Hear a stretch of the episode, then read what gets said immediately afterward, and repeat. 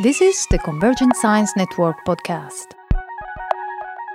Leading researchers in the domain of neuroscience, brain theory, and technology are interviewed by Paul Verschure and Tony Prescott. This is Paul Verschure with the Convergent Science Network podcast with my colleague uh, Tony Prescott. And we're here today with Neil Burgess, um, who is uh, a speaker in our 10th edition BCBT Summer School. And Neil was giving an overview of, of his work on, on spatial cognition, also about how to link neural dynamics with advanced psychological function, like our knowledge of space.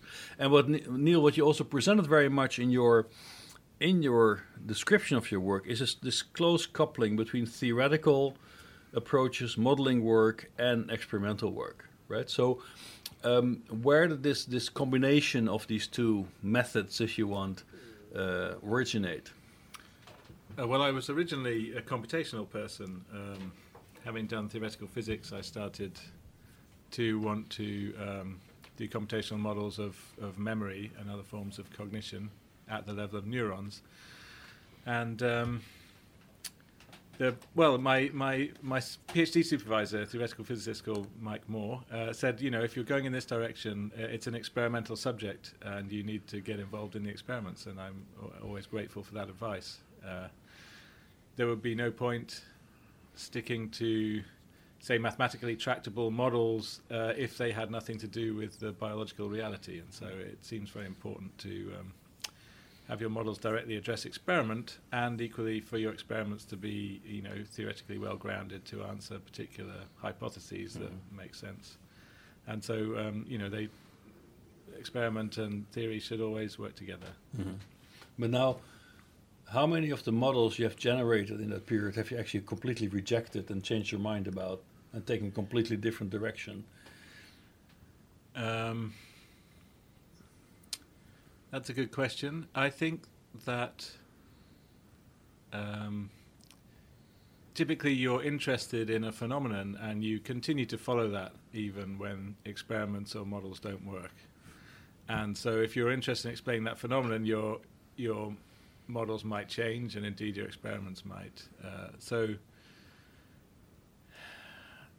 in terms of all that rejection, um,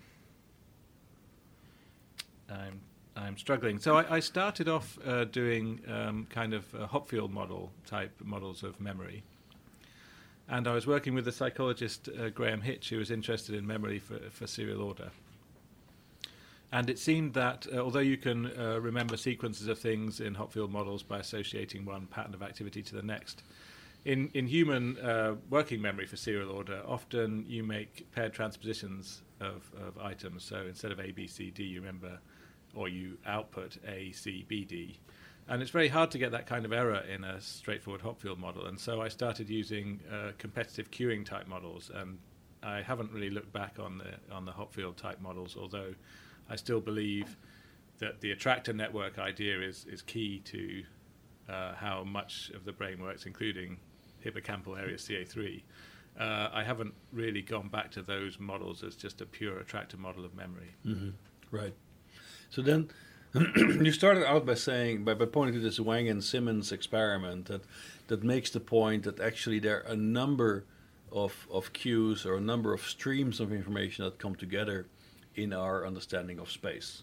So why do you think that that experiment is, is sort of critical to as, as a starting point of the analysis? Um, well, it, it's just one experiment. I don't think it's critical, but it it very nicely um, presents the um, fact that you can remember where something is in many different ways. And so it's sometimes good to start with that example so that even though I then might drone on about hippocampal place cells for a long time, uh, the audience already knows that that's only one kind of strategy for remembering where something is, and that other parts of the brain would be doing um, equally useful uh, things that can help you remember stuff in different ways. Mm-hmm. So, of these different uh, possible ways to deal with space as a concept, how would you then define the way the hippocampus solves the problem of space? Um, well, I mean, all of that part of the model is very much driven by the place cell phenomenon and single, co- surprisingly, single neurons encoding for single places. I mean, it's a remarkable sort of one-to-one mapping, aside from the fact that different cells will fire in different environments, and provides a very uh, easy-to-use code. You could associate things that happen in places with uh, the activity of the place cell that fires in that place very easily, or you could, having uh, found a place cell that fires in a given place, it could be that its firing rate is modulated by some other factor that happens in that place, and that's just a very simple starting point for thinking about um, a memory system for location. Mm-hmm. Yeah, I think going back to this question about parallel representations, uh, uh, a lot of the hippocampal models, and I think yours, start from this assumption that the hippocampus represents one solution to the question of where something is, and but an alternative Bayesian view might be you'd represent a uh, probability distribution across multiple solutions. Uh, I mean, is that something that you entertain as a possibility? Uh, yes. Uh, so, what's been lacking is um, direct experimental evidence that you might be weighing up the different alternatives and seeing, you know, place cells firing for both different alternatives. But in many situations, you can see, for example, as I showed, the single firing field of a place cell becoming bimodal when you stretch the environment, for mm. example. And it, you, it's possible that you could think of that as part of a system that's trying to estimate location. And because it's being predominantly taking evidence from distances to boundaries, it's now got a hypothesis that is, uh, you know, has two peaks in it, and, and that you are indeed representing a distribution. And in the experiment that I showed, where people had to remember where something was, uh, you know, the the population vector overlap with the stored place cell uh, representation captures well the distribution of um, responses across subjects uh, in that experiment uh, rather than indicating a single location. So, mm. um, yeah, but I think you, Tony's question is also annoying, right? Because in some sense, Tony is saying like, well, sort of, this spatial cognition can happen in many different ways, in many different areas of the brain. It becomes a little bit like wishy-washy. Like, okay, it, it's sort of not such a unique feature then of, of a single structure like the hippocampus that, that's how I how I take that question. If it's just Bayesian, because okay, we integrate multiple factors, and so then why worry about the hippocampus? So, but but I still believe that hippocampus is, is making a unique contribution to solving that problem. Well, I I, th- I would agree with that, but the question okay. is that I mean, so I think it's definitely true that we have at least two solutions. No, but I'm here to make uh, yes, I realise Neil's that, life difficult. But just to clarify my position, ah, so okay. there's Sorry. there's a striatal uh, solution to the mm-hmm. navigation problem. There's something in the hippocampus there may well be other ways of navigating. Mm-hmm. Certainly, exactly. Certainly towards sort of nearby targets, sort of, and so on. And uh, you know, it, so there's it, you can almost say, well, uh, in the campus we might be representing multiple solutions, and then and then a decision gets made in some other part of the brain about which way we would go. And there are there are models of hippocampus that that are consistent with the idea of representing multiple hypotheses. So. No, but I want Neil to tell me now which one it is. Yes. uh, well, I mean, as as I showed, um, there are some things that we do know about the brain, and this Packard and McGaugh experiment was an, again. It was only a summary of lots of things that people knew up to that point, but it was a very nice, clear uh, expression of the fact that different solutions could um, seem to be supported by different parts of the brain, and you could uh, actually inject anesthetic into the two different parts of the brain and see the different strategies being expressed mm-hmm. in behavior. So, um, in answer to Tony's question, I think, well, and indeed yours, that um, if I wanted to characterize the hippocampal contribution to these kind of spatial memory tasks, you know, it, it seems to be representing a location relative to the environment, probably as a conjunction of many kinds of cues, some of which are distances to boundaries in different directions. Whereas other parts of the brain might be remembering more, uh, you know, I turned left at the shoe shop, or a sequence of turns on a mm-hmm. well-known route, or in other parts of the brain, uh, still, you know, a visual visual snapshot matching. Uh, this is this looks like where I was before, and all of these uh, things are happening in parallel, and uh, it is an interesting question what how they get combined, who chooses what. and indeed on the input, there's different kinds of evidence coming in, and they are probably weighted in a Bayesian way with uh, more things that seem to be more stable over time or more certain being given a, a stronger weight than things that seem more variable. But would it be fair then to say that the hippocampus really is critical in generating this allo- allocentric representation of space? Uh, yes, I would think so. Yeah, Mhm. but, but um, in many of these experiments, uh, they're a memory experiment. You have to remember a location and go there, and we, we know that the hippocampus is critical for many forms of memory. So, in a spatial memory experiment, yes, if you inactivate it, then often the person or animal will not perform very well. Mhm. So, there's good evidence that the hippocampus is responsible. And in that Packard and McGaugh experiment, you Mhm. could see that it was particularly responsible for one of the two available strategies That's in right. that task. Yeah. But No, you're- the general hypothesis that you're following then is that the, uh, there's a population response in hippocampus of, of place cells, which uh, in some way represent the brain's best guess as to where it is in the world in an allocentric coordinate frame. In those tasks, yes. Yeah. Okay, but then, so now we, we, have, we have an hypothesis about what the hippocampus is doing, and it gives you this an allocentric representation of space, so in world coordinates, which is which is a fantastic accomplishment. And now we have to try to understand how this is done, right? And and then you build very much your your theory or model on that around at least in, the, in your presentation now, around this notion of the boundary vector cells. This is really the starting point of your whole analysis, right? So, so why why do you feel that this notion of boundary vector cells is then so decisive to understand this ability to generate allocentric representation of space? Um, well, first of all, the head direction cells I think are fundamental because this overall orientation, sense of orientation, is, is important for everything that comes uh, subsequent to that. But uh, taking that um, as granted, then you need some distances from some things to know where you are. And um, really, I think that if you were to imagine an animal with a sort of rangefinder looking at the distances to stuff around it in full 360 degrees, you know, obviously the biggest contribution will be to either things that are very nearby or things that are quite extended. And so topographical features of the environment that are extended are going to dominate that kind of representation. And I, I think that that's really the boundary vector cells. We heard also, uh, and, and I talked about object vector cells, and we heard from them uh, from Edvard Moser. You know, the, the boundary vector cells would do actually respond to uh, small objects, just they have a very small firing field is provoked by a very small object. And so they're sort of responding like a, a, a rangefinder tuned in a particular direction, allocentric direction, presumably governed by the head direction cells.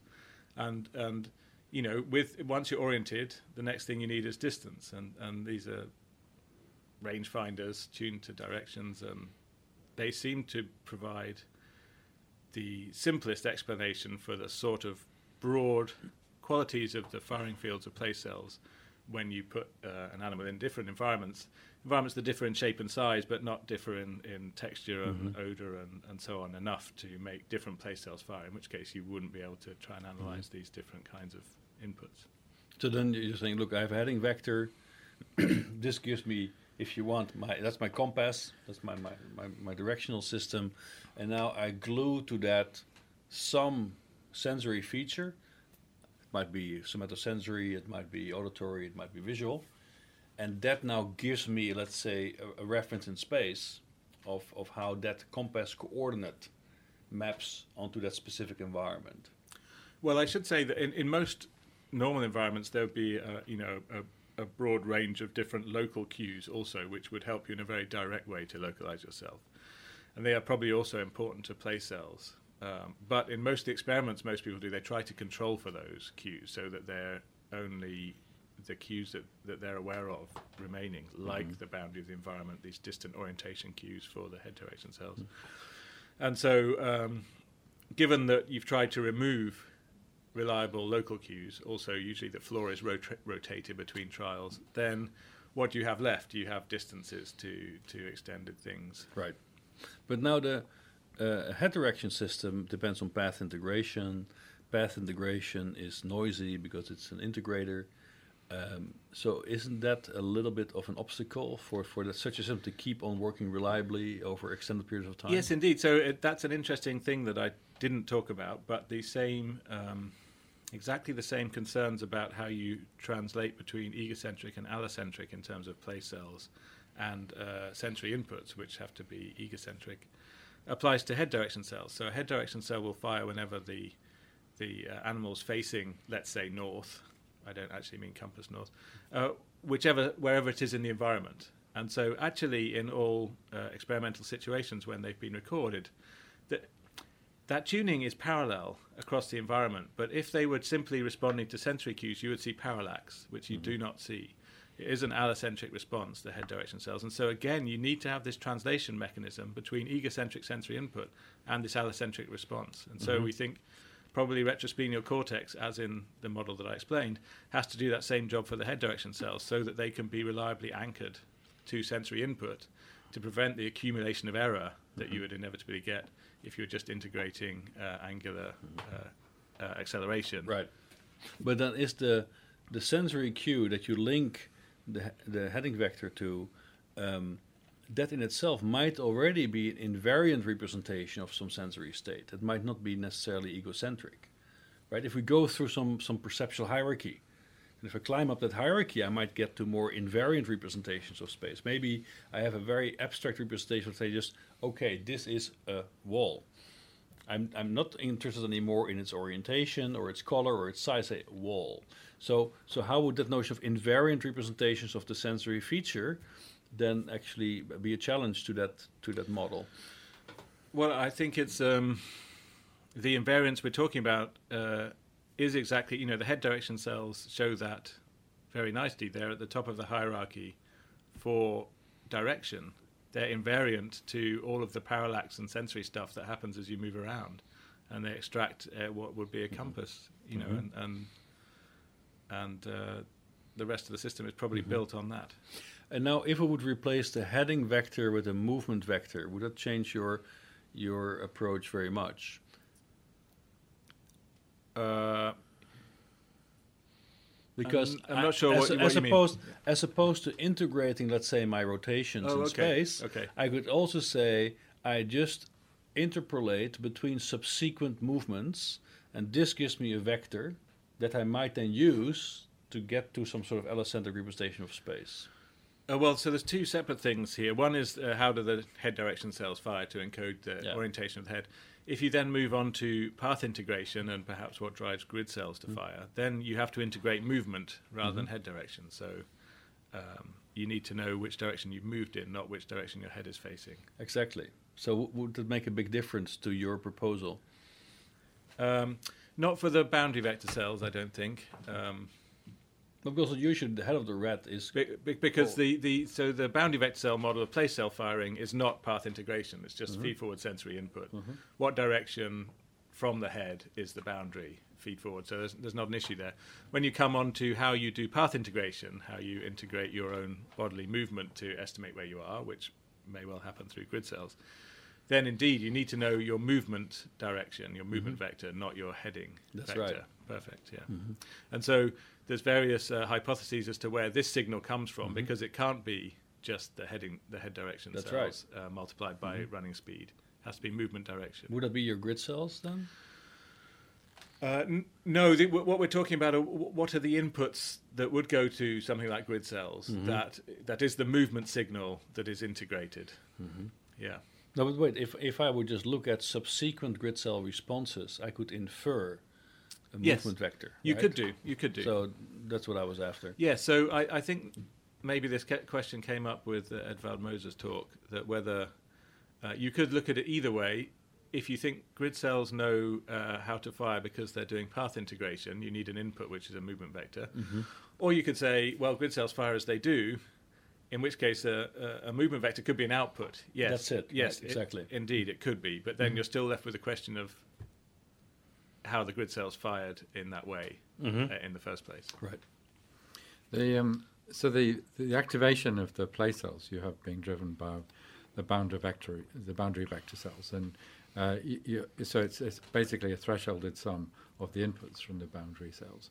Um, um, clearly you could choose the, the the weighted sum of the inputs as just the kind of the the, the first thing to try. Is are there other motivations for doing it that way? For example, from sort of environment warping experiments that say that it's the weighted average, it's the best thing to use. Um, well, it was the simplest thing to Right. first thing to try, but in some experiments, as you um, expand the box, you have a place field which uh, slowly reduces in firing rate and disappears, Right. which implies a, th- a sum with a threshold. You know, as the over initially overlapping inputs from op- opposing walls uh, move apart, then the the bit you've got left slowly falls below threshold, and the cell stops firing. So there's there's good reason to use a, a thresholded sum. There's a reason for a threshold, and um, we really did see um, in some cases individual sub peaks being moved apart, which means you have to Right. sum the two rather than multiply. If you multiply them, then you get, for example, a Bayesian, you know, average position in between the two peaks as they will. Well, this is what I was getting at. So- is there so- support so for there- multiple hypotheses in some of those Uh, experiments? well, um, just to finish answering your question, there's, there's it, clearly adding these inputs from the different walls and having a threshold was the most obvious thing to do, Mm. given all the things we've said. Um, so, if you were trying to combine um, hypotheses probabilistically, you would probably uh, multiply, and that's not what we saw. right. Um, it's interesting because of these experiments by um, and Cheng, and also by uh, uh, Cartwright and Collett. Um, John O'Keefe, in this original stretchy box experiment, was uh, expecting to see uh, cells, place cells, firing um, in the uh, uh, in the constant ratio of the distances across the box, rather Yeah. than the sub peaks being pulled apart and sticking to the f- the fixed absolute distance uh, from the walls as they were pulled apart. And so, if what he'd been expecting had happened, that would have been an argument for multiplying and having kind of the, the combined estimate of two probability dis- Hmm. distributions, but that isn't what we saw. But it sounds like what what you the experiments say is a bit more sophisticated than Yes. than, than the weighted sum than, than the averaging. But uh, so there might be something to look at there in the future in terms of how in this inconsistent environment that's you know where uh, the boundary vector cells don't all point to the same place in space, then you might start to represent multiple hypotheses in terms of place cell activity. Well, I don't, I, I don't know if there's evidence for that. I think there is definitely evidence for um, hypotheses about what happens in a place. You know, place cell, a place cell might fire in the same place uh, trial after trial, uh, but its firing rate might vary quite strongly according to Right. other hypotheses to do with um, sensory stimuli that are present, whether objects are nearby, smells, uh, how fast you're running. So I think there's a lot of um, orthogonal hypotheses to uh, place, which also modulate uh, the firing rate, but uh, it, it more like a gain field representation.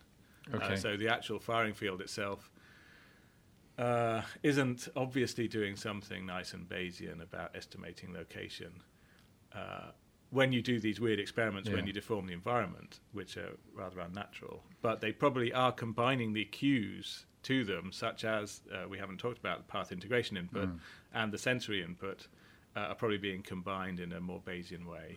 Yeah, and also as you say, maybe there's something happening in time. You know that uh, you can swap between hypotheses over time and explore different. Well, actually, on, on that point, um, if you do this stretching experiment and you en- you get a place a single place field stretching into two place fields, as you've expanded the box, then you notice that each place field fires a bit more uh, according to running direction. So the the place field that appears to be attached to the wall behind the animal fires a bit more. So that when you're running in one direction, one peak will be higher, and when you're running in the other direction, the other peak will be higher which we interpreted as being this path integration input, adding to this environmental sensory input, and being stronger if you've just run from a wall. Obviously, you have a good estimate of how far away it is from path integration, so that peak gets a bit higher because it's got a stronger path integration input than the peak that's attached to the opposite wall that you're running towards.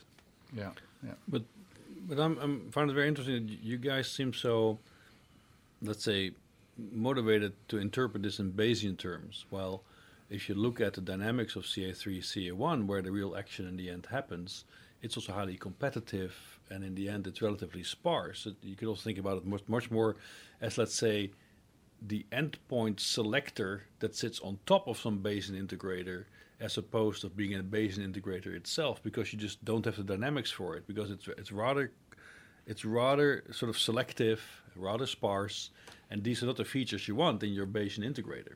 So, so is it not Yeah, fair to yeah, place no, I- that bit outside of the hippocampus, gentlemen? No, I, I think that's fine. I, I, as I said uh, uh, initially to Tony, there isn't good evidence of multiple hypotheses being entertained at the same time. It, it- it would be a good way for the system to work, but um, it, it may well Right. not do that. But then can't we not explain the elongation of the, the, the place field also in terms of, of a perceptual learning process? Because it, uh, I mean, the animal starts to also carve out specific trajectories through that space. It's just not moving randomly, right? And the cells you measure from is probably also on trajectories the animal will visit more frequently than other trajectories. So it will actually be moving more often from that specific initial lo- position to a final position and therefore expose itself more to the specific sensory features that are already associated with that place field and therefore strengthen the specific intra place field associations and then if you want elongating its response Well, there are interesting traje- trajectory effects on place cell firing, but they're rather different than these effects in this unusual situation where we change the, the shape and size of the environment. I mean, I think that's an unusual experimental manipulation that shows us something about the inputs. However, the trajectory effects are interesting so that uh, after, so if the the animal's always running in the same direction, you see that firing fields tend to uh, elongate backwards a little bit along the track. So Mayank Mehta noticed this. Um, but um, it, that's been interpreted um, as perhaps the place cell beginning to fire in expectation of getting to its quotes true place or original place. And there's some interesting theoretical work by uh, Matt Botvinick and some co-authors suggesting that um, these place cells might um, encode a successor representation for reinforcement learning, which is an idea from Peter Dayan in the 90s that if you were to tweak your state representation to actually include the uh, likelihood of eventually ending up at that state, even when you're at other states, then that enables you to estimate um, future uh, reward at a given location uh, much more efficiently. And so it's possible that if you have repeated trajectories, then you can build a little bit of the um, the probability that you now know that if you're here, you're likely to end up somewhere else into the state representation, so that you can then um, rather more easily estimate likely future reward from a given location because you've built in the transition probabilities, which are now not uniform because I always run in this direction when I'm in this place. so it's the kind of model that reduces the whole brain into the hippocampus Well, no, I mean it may be that uh, that kind of representation, you know, perceptual learning and so on affects. Uh, you know, it could explain what happens in lots of parts of the brain, not not just the hippocampus. Right. Okay. But now, so in, in your physio, so then with that model, you went to look at the physiology, and then you show that these sort of uh, vector border cells um, are, are to be found both in entorhinal cortex or the subiculum and entorhinal cortex, which is interesting, right? Because if you look at the overall loop, we start in entorhinal, we go to the dentate, gyrus, CA3, CA2, CA1, then subiculum, and then we go out to entorhinal cortex. So isn't it really strange that we find these cells actually at the input stage and the output stage of that whole loop? It's like we're wasting all this circuitry in between to do nothing, and we just have our border vector cells. It is. It is strange. I mean, it is a loop, and we may be interpreting how it works incorrectly when we think of entorhinal as the input and subiculum as the output. I mean, there's plenty of connections from subiculum back to entorhinal, and pre-subiculum has very strong connections to entorhinal.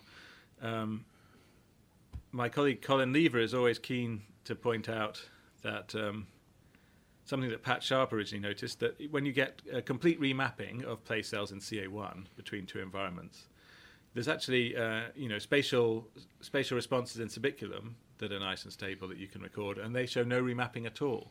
And yet, the standard model would be that the major input to subiculum is the output of CA1, and yet you've got this complete uh, change in CA1 representation, no change in subiculum. So yes, it is a puzzle. Mm-hmm. you know, maybe subiculum is the input. And it goes around to entorhinal Mm-hmm. Right. Mm-hmm. and then into, you know, who knows? But it, it is a puzzle. It's puzzling from the anatomy. You wouldn't expect it. Mm. No, but it's quite a challenge there's, to some, your. there's, there's something there that. Uh, But it is a challenge to your model, right? Because you want to say these border vector cells are, if you want, a representational primitive on which I build Yes, everything else. yes. But now we see whatever, wherever you want to put the input and the output, they still sit there. Well, and, and, and, and, what is also true, if you you know, you could also ask me the the sort of functional difficult question would be the place cells are a um, a basis set. Mm-hmm. You know, it could be that boundary vector cell firing responses are, are, are made out of uh, summed weighted sums of place cell firing. That Mm-hmm. That's that, right. that, that that could be possible. Uh, But now, in, if you look at, at subiculum and entorhinal, how big a proportion of cells in those areas would actually show these properties? So um, I think it's around 20% or so is, is Colin Lever's best estimate in subiculum, mm-hmm. and it's a bit less, maybe more like 10%, but still quite common, these border cells that Edvard Moser described, i.e. the boundary vector cells that fire quite close to the, the boundary. Mm-hmm. They're, they're quite common. There have been a few reported that fire at a distance, but it's a handful. Mm-hmm. And so that's another another strange yeah we that remains to be um, the exact relationship between the border cells and the boundary vector cells and the object vector cells i- is still not quite clear Okay, so but then could, could we argue that in entorhinal cortex, there's, if you want, a rank order of, of cells, and in terms of how funda- foundational they are? You could argue, well, grid cells might be very foundational. Um, single modality cells in lateral entorhinal cortex might be foundational. And now I start to merge them. I start to merge them in your border vector cells. So because now I have, within entorhinal cortex, I have access to both movement vectors, grid cells, and have access to sensory features of the world, lateral entorhinal cortex. And I just have a subpopulation of cells that is associating the two, and now I have my border vector cells. um, yes yes the grid cells are also uh, a basis set and you could form any um, responses out of them uh, so it's a good question, although it's not quite clear what foundational means in your question. And so we have looked developmentally. So Francesca Cacucci uh, in John O'Keefe's lab um, was looking at this, and also Edvard Moser's lab uh, at the same time. And what you see during development as pups learn to start to crawl around and open their eyes and so on is that the head direction cells are foundational in the sense that they seem to be there as soon as you can record them. There's also theta rhythmicity as early as you can record them in, in this situation.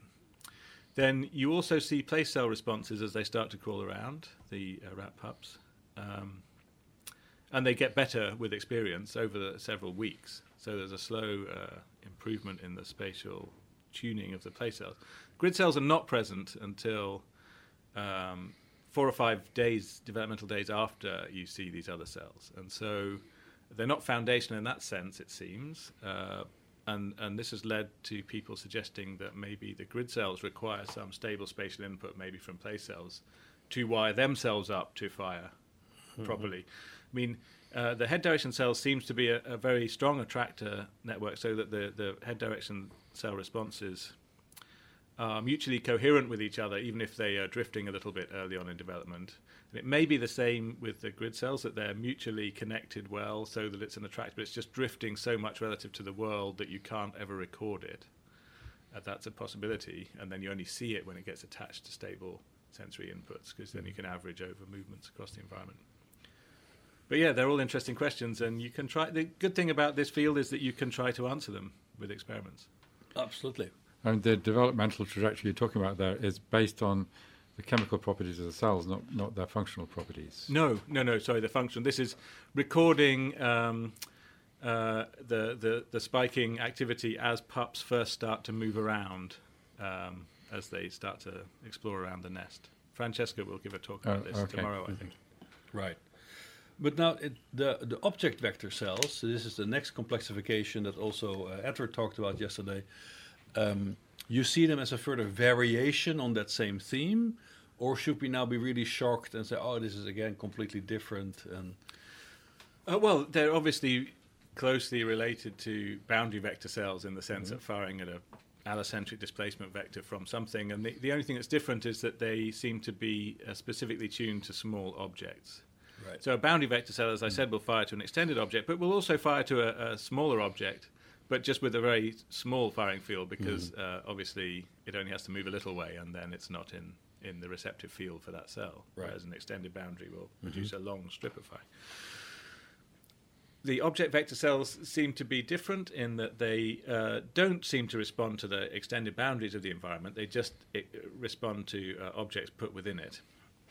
Now, it could be that over time, uh, there's something to do with the object being novel and the boundaries being familiar means that it discriminates because the same bound object vector cell will respond similarly to different objects. It's not specific, it seems, to uh, specific objects, but will fire to any small object, but not to an extended boundary. But so far, the experiments I don't think have really been done to see whether if you put a novel extended object in that looks a bit like a boundary, whether Right. those cells will fire or Exactly, not. That that's the hasn't question, been done. right? When does an The- the- a boundary? The reverse experiment has sort of been done in that um, uh, Bruno Poucet's group had uh, showed that um, some wine bottles put inside a uh, one of these boxes when you're recording place cells typically don't cause much place cell firing. Although we know now from Jim Knierim's work that a small number of place cells will fire relative to these, indeed looking like object vector cells.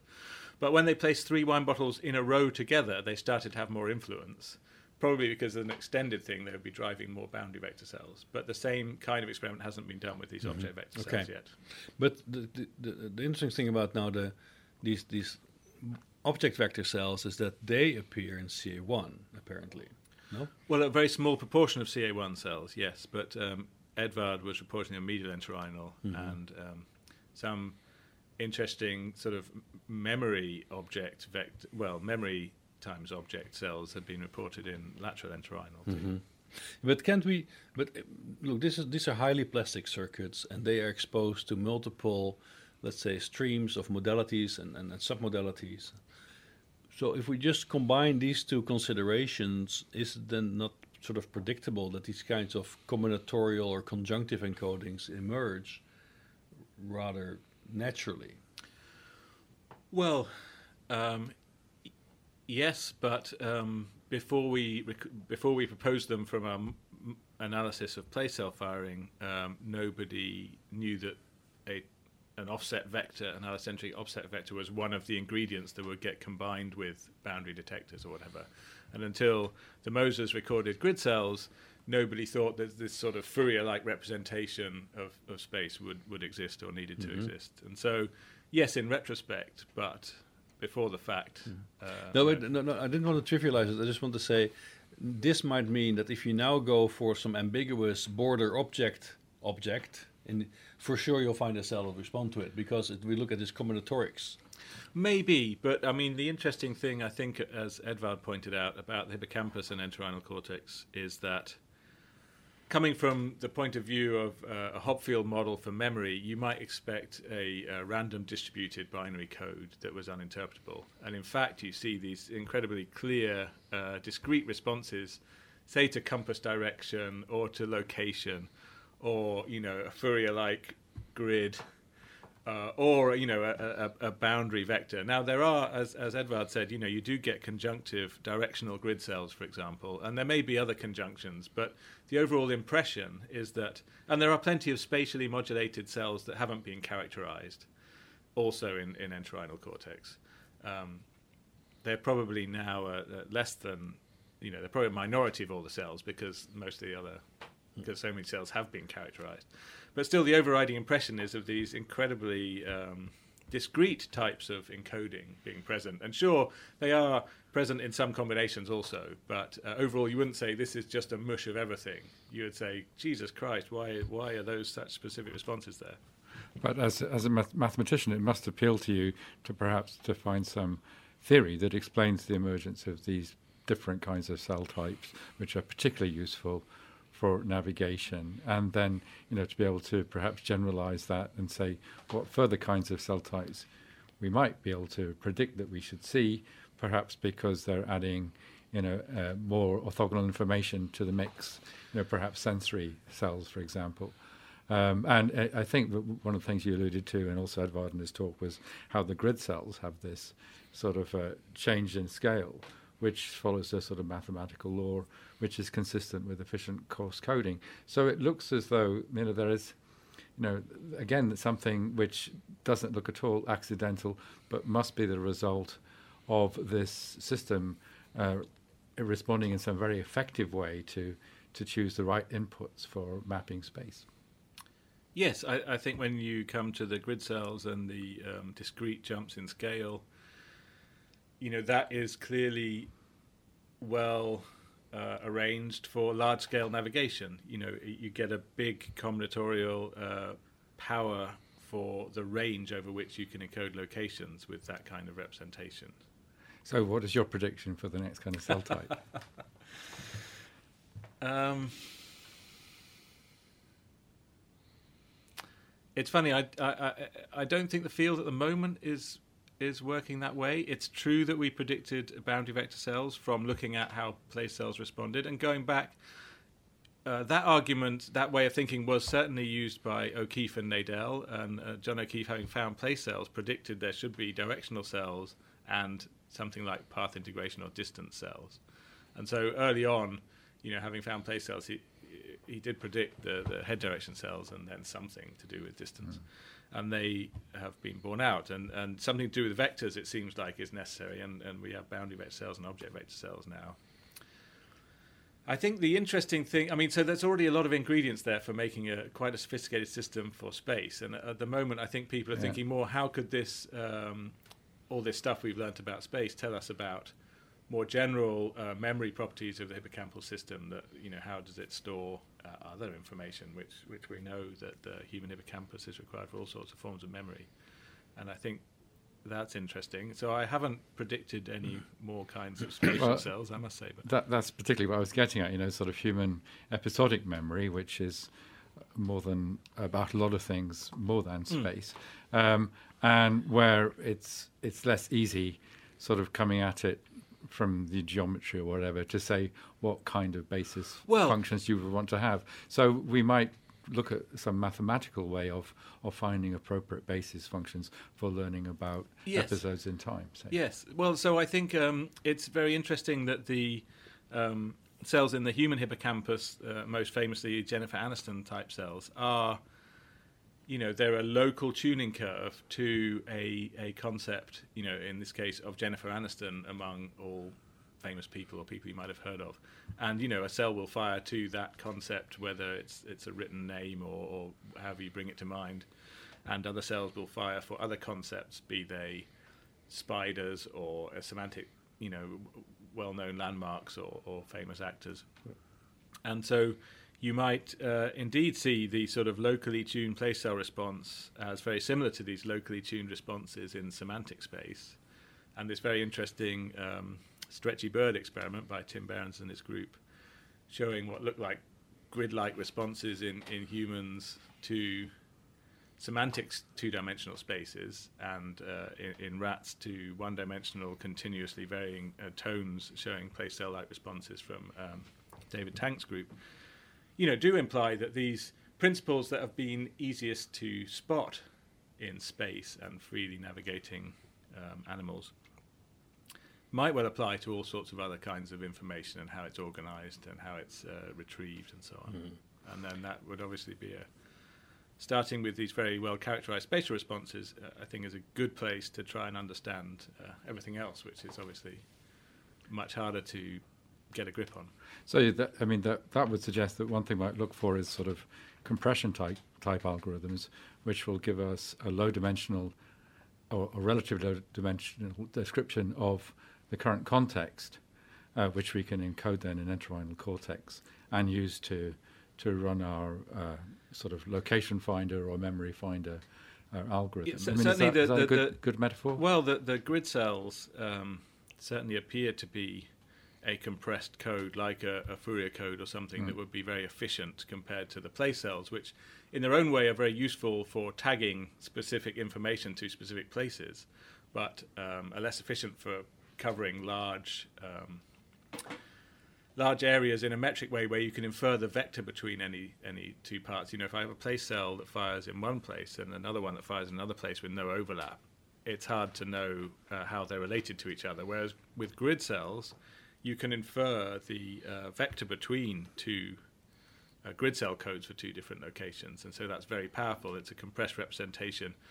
You know, it looks a bit like a Fourier pattern, but equally, um, Dori Derdikman's group has pointed out that if you do PCA on the place cell input uh, that you get as, you, as, your animal is running around, then you get things that look like uh, grid cells. Mm. So indeed, the grid cells might be doing a PCA of this place representation, uh, and uh, there's a similar argument to be made for the um, successor representation that I mentioned for place cells, in that uh, the eigenvectors of the successor representation also look like grid cells, and so th- they're clearly related. The eigenvectors of the covariance matrix being the same as the PCA, it could well be that the grid cells are a, a compressed way of arbitrarily representing any of this location coded or you know single peaked tuning curve uh, grandmother type cell response uh, representation of arbitrary information which is very useful for then associating things to that inf- information in the hippocampus.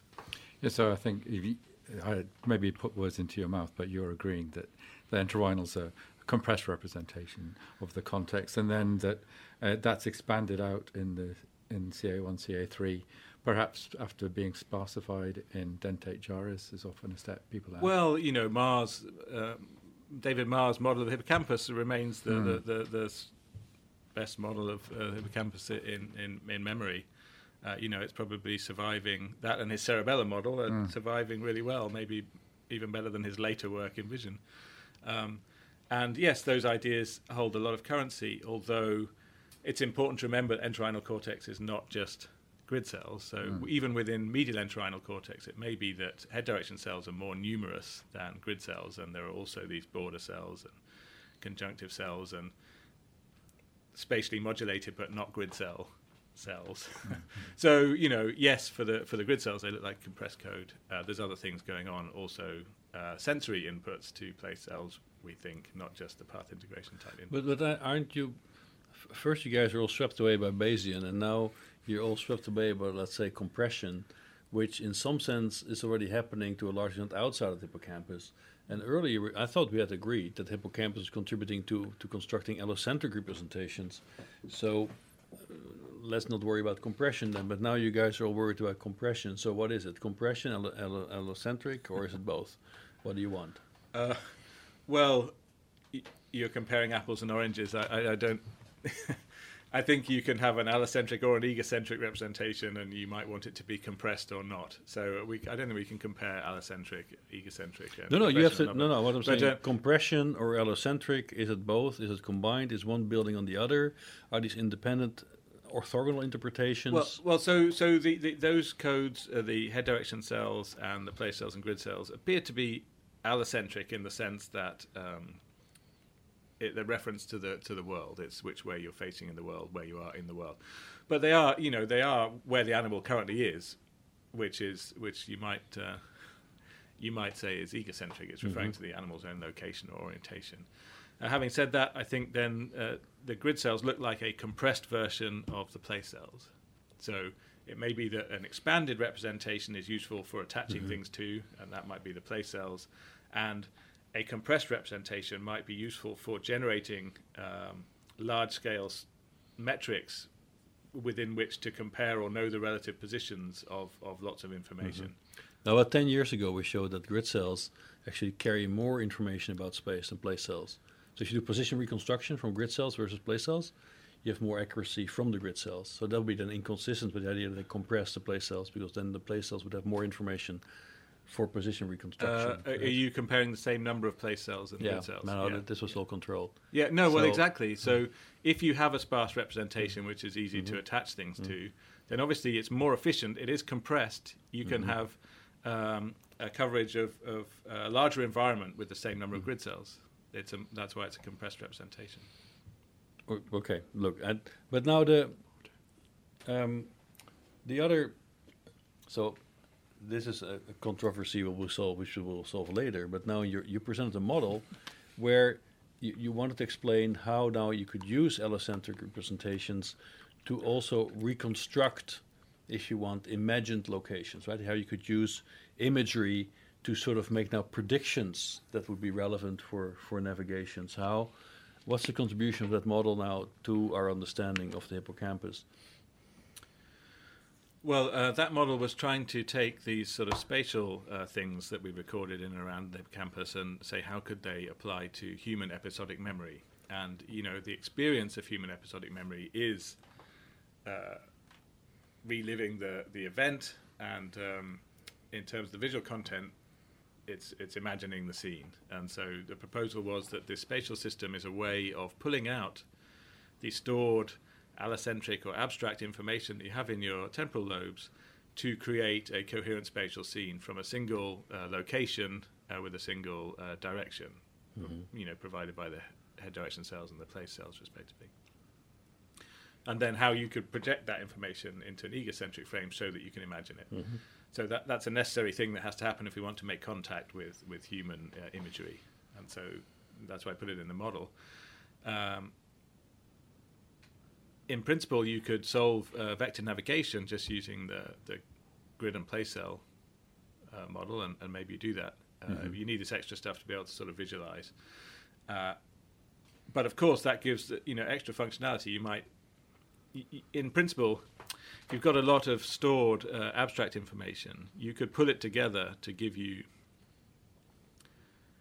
uh, the viewpoint, if you like. Um, on all of that information that's consistent with being in a single location. And that's a very powerful way of, of reducing the enormous amount of uh, stored information. You're just going to pull out all those bits that are consistent with me being here, possibly facing this direction. Now, what what is around me? And if you think conceptually, you've got a whole lot of stored information, a whole sort of life's worth of experience, if you like uh, if I ask you about Jennifer Aniston, you probably want to pull out just the information relative to to that location in, in the conceptual space of all mm-hmm. actors or people that you, have ever seen.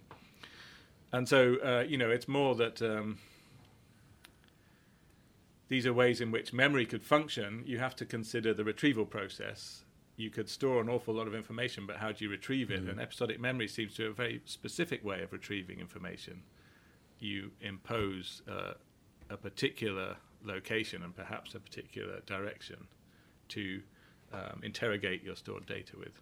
Mm-hmm. But now, in the, the model itself gives you like a lookup table, right? You can sort of project back from the egocentric views to mm-hmm. the allocentric views.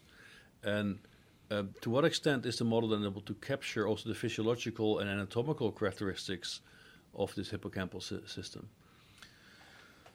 Well, uh, it's quite a high level model because it's trying to deal with, uh, you know, cognition, and we know so little that it would be it would be uh, inappropriate to try and build too much physiological and anatomical detail in from the start. But uh, you know, this translation circuit, as shown by uh, Alex Pouget and various other people, corresponds to the observed uh, parietal gain field neurons that have been recorded, and uh, should function as a, as a translation circuit, irrespective of what it is you're retrieving uh, from allocentric or egocentric coordinates and translating into the other. I'm not sure if that answers your mm-hmm. question, actually. Well, so, because it's also a bit a step towards the the experiments you did with, with human subjects, where you t- then start to match the the response of the model to fMRI experiments with human subjects that were in some sort of navigational test. So, how well was the match then between the fMRI results and the predictions of your model? Uh, well, in, in terms of the fMRI, it was more that um, we could have, to most of the um, areas of activity that the areas in the brain that showed increased metabolic activity during this kind of task, we could ascribe some kind of putative function. It's very speculative, but the model says what that activity should be actually doing. You know, in the hippocampus, the place cell should be doing this, and in retrosplenial cortex, it should be a translation circuit or whatever. And so it's not really that there was a um, particular. The model wasn't good enough to constrain um, what activity you should see. It's more that m- my choices of where these bits of the model should be in the brain were broadly borne out, and they give us some kind of way of trying to understand what that activity might represent in terms mm-hmm. of mechanism. So, so you the model as, as a heuristic to help you now to further think. It helped to interpret those results. It mm-hmm. wasn't that we predicted results and you know we, we we could measure the error between the mm-hmm. predicted results sure. and the actual mm-hmm. results. But now the um, in terms of the performance, so you had humans in a virtual reality environment where they um, that to navigate around. There was a target that they had to sort of memorize. So we did do a behavioural experiment Yeah. where we did match the predictions of the of the model, behavioural predictions of the model, and the behaviour of the people. And uh, in in that case, yes, as- of the models we tried, uh, the boundary vector cell place cell model was the best match to the distribution of responses across participants of where they thought this thing was Right. when you change the shape and size of the virtual virtual room. Right. But so, but we- discussed it also during your talk. But this is, uh, I think, an interesting challenge now because you, you basically you took the the response of all these subjects. The subjects had to had to estimate where they were relative to this target. So this gives you distribution over all estimates over all subjects, right? And then you show that the model, your model, could capture well the distribution over that whole group. But now, if we split it out to the individual level, and also you showed that data, you actually see that the individual distributions can have a rather different shape. Actually, it's clustered in, let's say, three different groups. Much less right? variance within subject than Exactly. between subjects. So then, in the end, what are we modeling? Right? Are we are we modeling statistically uh, over populations, or do we have to take into account? Do we must we be able to also account for then these individual differences? Because you saw that the the subjects that were accurate had a pretty nicely clustered set of responses. They Well, and indeed right? the ones who were inaccurate. Were co- well, to, to be- Exactly. to, be, fair, actually, uh, in that experiment, because you've changed the environment, there's no right or wrong. In fact, you know, you can say, They well, had a I- task. They, had a task, to right? um, put their marker where they thought the flag was. That's it, yeah. But the encoding environment had changed. Sure. And so it's a bit of an arbitrary question, and they did their best. And some people they made different guesses. But to answer your question about what the model was showing, I think the model was showing that uh, as a population, people had a vague idea where things were that related to the, the, the, the walls of the environment, and the model captured some aspect of that, but uh, didn't capture the individual differences by any means at all. Um, but it was interesting that as a group, they, they kept within this sort of very broad um, distribution that the the model could show. I mean, we could have cranked up the model and said just sliced off the very top uh, likelihood match for location, and that would have been you know a very narrow uh, distribution. And some subjects put their responses there, and others put them miles away. And some subjects were also confused and right. did But now- uninterpretable things. But, but loo- looking at the at the distribution across the subjects, we see three groups, right? There's one group that say let's call them accurate, and they're they're a bit at the northeast corner of the environment, close to the wall. The uh, the second cluster is sort of southeast, so close to the wall, but they're like re- reversed, right? They've mirrored, if you want that space. And the third group is completely off in the opposite corner. So is there is there a set of parameters in your model that would be able to then tune the model to capture each of those clusters of responses accurately? Well, um, I think that there was one there was one participant that was off in the corner. I think we have to um, just ignore. Who knows what they were thinking about? then there's two other groups of responses, and indeed they're not. Uh, one is within. To see the blue one there. there is actually some. They've responded in both um, groups, um, but it seems like of these subjects, more of them because the original location was nearer to the north wall than the south wall, more of them were, if you like, trying to replicate that distance to the south wall. Although they don't replicate that actual distance, it's stretched Right. down somewhat. Uh, and then fewer of them, uh, perhaps if you like, paying more attention during encoding to the distance to the uh, south wall, and Right. they're replicating that to a greater extent. And so, uh, who knows? As I showed their viewing direction, it's not that the ones paying attention to the north wall were all looking at the north wall. Some of them were, but there's a few that were looking at the north wall that matched the distance from the south wall. Sure. But but it's interesting because then the model replicated something that was not present in any of your subjects.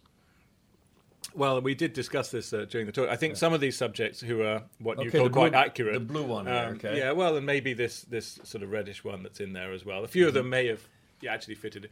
but yes, the, the the variance across subjects is not captured in the model, and it seems like you'd have to have different weights for the north boundary vector cell and the mm-hmm. and the south boundary vector cell, and tweak that between subjects Right. to get this sort of response. Mm-hmm. In a way which wouldn't be very satisfactory, because No, but, exactly. but but you could do many many trials, mm-hmm. uh, and then you know see if you're still predicting their responses. If that you know if if you could find some way of, Mm-hmm. of knowing which wall they're going to be paying a bigger Right. weight to. We didn't try and do that. But you might be able to. I don't But now, but but but, uh, do you see this as a critical challenge to the model, or you think that this is a detail that you can handle? Um, well, the so that model uh, only requires the boundary vector cells and the place cells. And so now we have this more elaborated model, which includes the, the visual Im- visual imagery, and would allow us to also incorporate what some of them seem to be trying to do by lining up their viewpoint at encoding and retrieval, which would be to match the current visual scene with the imagined visual scene from encoding. We could try to add that. That would be, you know, of these three uh, different frameworks that I mentioned at the beginning. I think the uh, spatial updating or path integration probably can't be used here because there's a random teleportation to a different spot uh, before they make their response. But the other two, the visual matching uh, and the environmental uh, location, surely are relevant. So we could try adding the visual matching to this and see if that improves. And maybe if something about the orientation at encoding gives some of this into subject vari- variation because Right. their encoding positions are all different. Uh, that might be a way to go. We haven't tried to do that Okay. so far. But that would mean that, that models on navigation would have to start to include a notion of individual style. Uh, only if you want. I mean, yes, if you're interested in those inter individual differences, or you might say, like we did in this original experiment, who cares? Let's see if we can get any kind of match to anything, averaged over whatever. Sure, but now you have matched to an average person that doesn't exist. Yeah. This is, but it's a mean, it's, not, Yeah. it, it's a typical problem for, of, in modeling, Indeed. right? So, well, and uh, other good points could be made. Like all, all models are wrong. yeah, uh, sure. but actually, a model is only replaced by a better model, also. Uh, and that, Mm-hmm. Yeah. you know, so Yeah, no, no, that uh, absolutely right. So look, um, let's let's get to the. You then started to map these these ideas, um, or also st- uh, reasoning from these models. You looked at the, the res- response in the human brain using fMRI. But now the second problem that, that you could face there is, of course, also the matching in time, right? Because initially we talked about grid cells, place cells, so on, and we talked about electrophysiological data. This is all happening in milliseconds. And now we are validating the model against fMRI experiments where we actually look at a very different spatial temporal uh, window of response. It's measured in seconds, right? So, so how do you how do you overcome that challenge? That in some sense the dynamics of the model is completely outside of the window of the measurement technique that you use to validate the model. Well, um, we made predictions that were appropriate for that kind of testing. We also use MEG and intracranial recording, which which has higher temporal re- resolution, of course. But uh, for predictions for fMRI, you you need to, you know, the the most common kind of prediction is that, on average, during this task, this particular part of the brain is going to be a bit more active. Because there's neurons there that are doing something that are required for the task, and that's the kind of prediction that we made.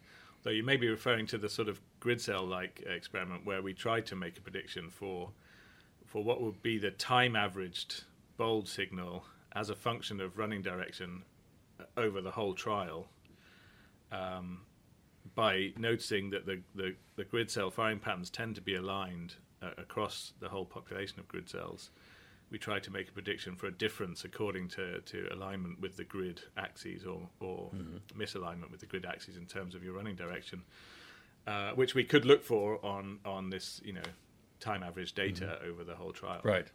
But that was a brilliant idea. Uh, how, how did you how did you stumble into that, or was it that was really like an, a sudden insight? Like okay, the, the the orientation of the grids has a certain discretization, and given that discretization, we must see alignment or misalignment, and we can exploit that in our bold signal. Was it really like?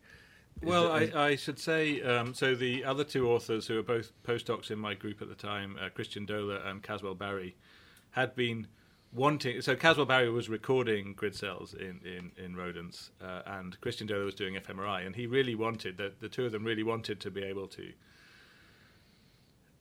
see something in fMRI that might somehow relate to grid cells, and so we did we did discuss it for for you know some years uh, before, um, and and Caswell noticed that these grid cells were aligned, the grid patterns were aligned, and so that we we tried to look, and eventually. Um, I had heard of quadrature filters, which are a good way of looking for a particular phase orientations, and so you know we put this this method together and eventually applied it to data that we'd re- re- mm-hmm. actually recorded over the previous four or five years uh, for other reasons um, prior to coming up with this particular idea for looking for a grid-like signal. Mm-hmm. Right. No, it's, it's, a, it's an amazing result. But now is the 60 degrees, is that, let's say, the optimal, um, if you want, misalignment between grid cells? Is that where you would find the strongest competition between their responses? Or do you see the 60 degrees as some sort of canonical feature of their alignment in the human entorhinal cortex? No, it, it's, it's just that the actual firing pattern itself is. Um, a uh, regular triangular grid, and so it has orientational symmetry of 60 degrees, mm-hmm. and so that's why every 60 degrees of rotation you should see a similar. Mm-hmm. If you're looking ahead, you're, you're running in a straight line ahead, then you should see a similar pattern mm-hmm. of uh, firing fields of all the different grid cells in front of you because it, it looks the same every time you mm-hmm. go through 60 degrees. That's because it's a, a uh, regular triangular grid. But that would mean any multiple of 60 should also work. Yes. Mm-hmm. Yes, it does. I mean, uh, the control uh, experiments in that paper was looking at things that were not multiples of 60. Mm-hmm. Uh, 30 also should not work because that, in fact, should be the optimal disambiguating. Right. And, and that's what we compared, sort of 30 versus mm-hmm. 60. But we also looked for, um, you know, uh, instead of six-fold um, rotational symmetry, seven-fold, five-fold, fourfold, mm-hmm. eightfold, and we did not see that. So that was you mm-hmm. know, the, the, control for our method. Right. So wh- why do you think they're triangular? Well, actually, that's an interesting point. So, if we were, if you were an engineer, uh, which you probably probably are, I don't know. I'm a psychologist. You're a psychologist, mm-hmm. okay. Well, if you were an engineer, uh, then you might design uh, some kind of uh, navigation system to, or, or, something to provide a metric uh, on an x and y right angular axes. Um, so why do we have sort of uh, axes that uh, it's more like a triangular axes with a 60 degrees instead of 90 degrees? And um, one, I think, um, one reason you can see from um, from Dead Reckoning. So in sailors that were navigating, they would um, try to have uh, multiple lines that they were integrating across. And uh, the reason why three is better than two because if I'm estimating my displacement in x and in y, it gives me a location. But if I'm doing it on three axes, then any pair of them will give me a location. And I can check for my error by comparing it with any other pair. And so by having more than two axes, it's redundant, but the redundancy is useful because it tells you when you're accumulating error. Mm-hmm. Right. Well, an alternative is that a triangle is the optimal way to cover a sphere which would be interesting for grid cells because that means it's sort of a never-ending, right, attractor system. Um, well, you you could, so it's close packed, and so mm-hmm. You might think that you you have um, you know two D space represented on a torus, in fact, yeah. and you have close packed representation mm-hmm. on that surface, and and indeed you know hexagonal close packing is mm-hmm. is is likely. Um, is another good good reason for why that you might end up with grid cells. That's right. There, there, are models of how grid cells could be formed, say from from place cells uh, mm-hmm. in terms of compression or whatever, and you would end up with with hexagonal close mm-hmm. packing. That's uh, right. Yeah. yeah. Although in some cases, if you do the PCA, mm-hmm. uh, certainly in, in rectangular environments, you end mm-hmm. up with 90 degree grids uh, also. Uh, so. No, so in our in our models, it's a twisted torus essentially mm-hmm. with triangular packing because that's optimal. Yes. Okay. Um, but so, so the other thing that, that, that you showed towards the end of your talk was uh, actually an interesting effect that you, if you have uh, connected rooms but not continuous rooms, and you measure the grid, grid cell response along these rooms, that they actually are sort of adjusting themselves with time, right? So, so how, how large can these adjustments be? right? So what kind of shifts can you observe? Because it seemed to say that it seemed to look like if these are connected rooms, they converge onto the still a consistent mapping, right? A consistent coverage of then these two rooms as if it is one. Uh, so, so what was the question? well, what what kind of modulation can Oh, you expect to see there? Well, so um, uh, Francis Carpenter, who, who did this experiment with, with Caswell Barry, you know, he, he recorded for up to 21 days of experience of, of the rats walking between these two rooms along the corridor. And after that long length of time, you know, the, the grid-like patterns were becoming, in the two adjacent boxes, coming more like a global grid that covered both of them, but still hadn't got the whole way there. Uh, and so I guess what you could expect with, with experience, you know, would be adjustments that that can cover up to half a, a grid wavelength, so that the two grids can come into alignment, whatever their starting phases are. It's interesting in that experiment we had um, identi- perceptually identical as far as we can make it um, boxes, so that the orientations of the grids would be aligned. I don't know if it might be much harder for the system with misaligned grids into two rooms to bring them into alignment. Although experiments by Jeff Taube's group has shown the equivalent thing in head direction cells that if you have two different boxes which uh, in which head direction cells have different directional tuning and you join them with a, a corridor that the rat can walk through, then eventually they, they line up and become consistent. And I would see these all as part of the same process of trying to build some kind of representation of space which is consistent to path integration between the different uh, bits of space. And do you see that as an adjustment driven by, let's say, CA1? Or is it extra hippocampal? No, well, I would I would see uh, in that case uh, because it's the path integration by walking backwards and forwards, which um, is presumably driving the reorganization because that's what tells you the relative locations uh, in the two boxes. So it's probably the grid cells trying to, if you like, uh, align according to their part, their movement related inputs that drives the remapping, the slow remapping that you see in CA1 in this kind of situation, uh, where place cells that are originally firing identically in the two boxes begin to slowly disambiguate the two boxes. But some, but there's still some monitoring process that can then check whether the, grid cell respon response becomes more or less regular at some periodicity, right? Otherwise, you won't get the correct alignment because in terms of phase and spacing and orientation, it has to be aligned. Yes, I'm not sure there's anything checking. It's it's more like uh, simultaneous localization and mapping. So in robots, you know, you come into a new environment, you try and you've got uh, movement detectors, you've got sensory inputs, you try and build a map that's consistent with everything. And I think in this situation, perceptually identical, the perceptual feed forward, uh, you know, boundary vector cells and so on to place cells was dominating and making uh, identical replications of patterns in both boxes. But eventually it manages to do something like SLAM and make a representation which is consistent with the path integration. Okay. But I would see it as, you know, you, you can't put one before the other. It's trying to come to a compromise of both, and there's nothing checking. Okay, but the plasticity sits in the entorhinal cortex driving this, or, the, or in the hip, or in the CA1 or CA3. Well, there must be plasticity. Uh, I was going. Yes, I'm not sure actually. I was what I was going to say was there must be plasticity between the place cells and the grid cells because the alignment must be. But I'm not sure now. Actually, it, it may be that um, you know the place cells are trying to anchor the grids to the environment, and the grid cells are providing path integration mm-hmm. input to the place cells. It may be that that doesn't require plasticity, and that the plasticity happens as the grids, if you like, pay more attention to their movement related inputs mm-hmm. than their sensory driven inputs from place cells and become more path integration driven.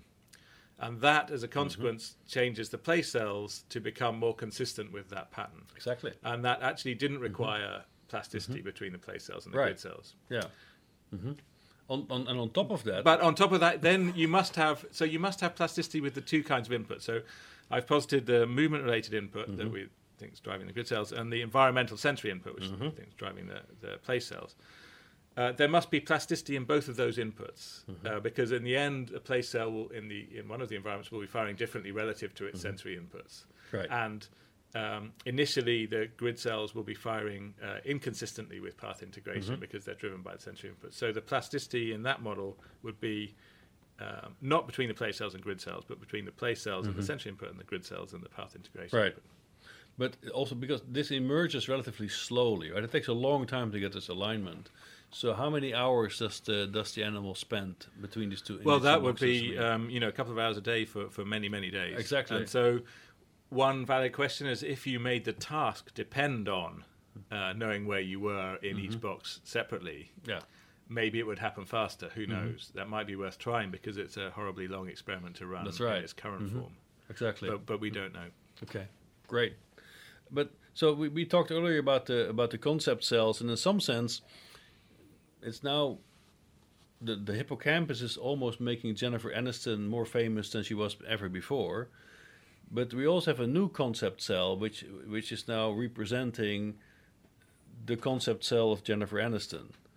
So if we start to think about generalizing away from spatial cognition and just behavior in space, and we start to think about other domains in which you can use these capabilities of the hippocampus, we still would need some sort of path integrator that drives that system. So imagine we're going to apply this now to, let's say, a complex cognitive task, and we're going to use uh, the computational capabilities of the hippocampus. What would then stand in for, for its path integrator if I'm not moving in physical space anymore? Well, I think as we um, discussed with this stretchy bird experiment and the grid cells, uh, if you have a nice grid cell representation, it's very powerful and can represent the vector 2D vector relationships between uh, any two points in a very large space. This could be very useful uh, for mapping all sorts of things. Concepts, for example, where the vectorial relationship would be on vectors of neck length or leg length, or who knows, how much I like them versus you know how much um, they wear expensive clothes or anything. Uh, but it would be a powerful system for representing whatever that conceptual space is. And there, um, although path integration was probably useful for wiring up these grid cells in the spatial situation, if you have that representation somehow uh, in this non-spatial situation, and maybe it's developed as a PCA of these non-spatial firing patterns, or maybe it's somehow um, the conceptual uh, problem is mapped onto space implicitly. Either way, you then got a very powerful system for um, understanding relationships between different concepts. Mm-hmm. Okay.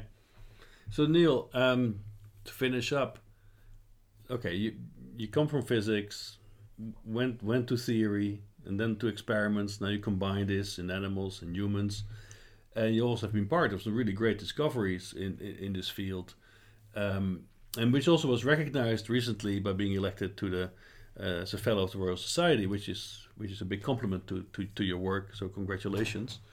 Um, but the question now is so, so given that experience, what would you what would you see as uh, Neil's law in the study of the brain?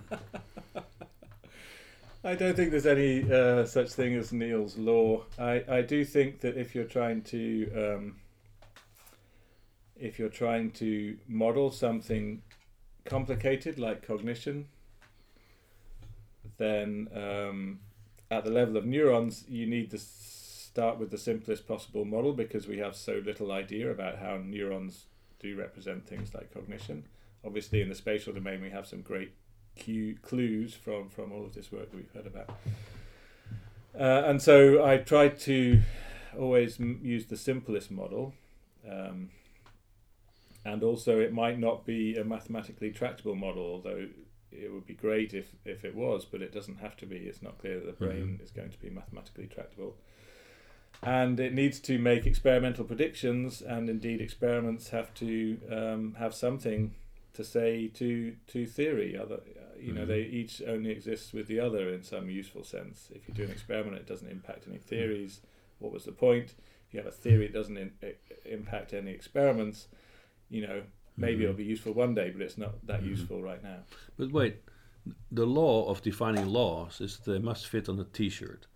So what's the law?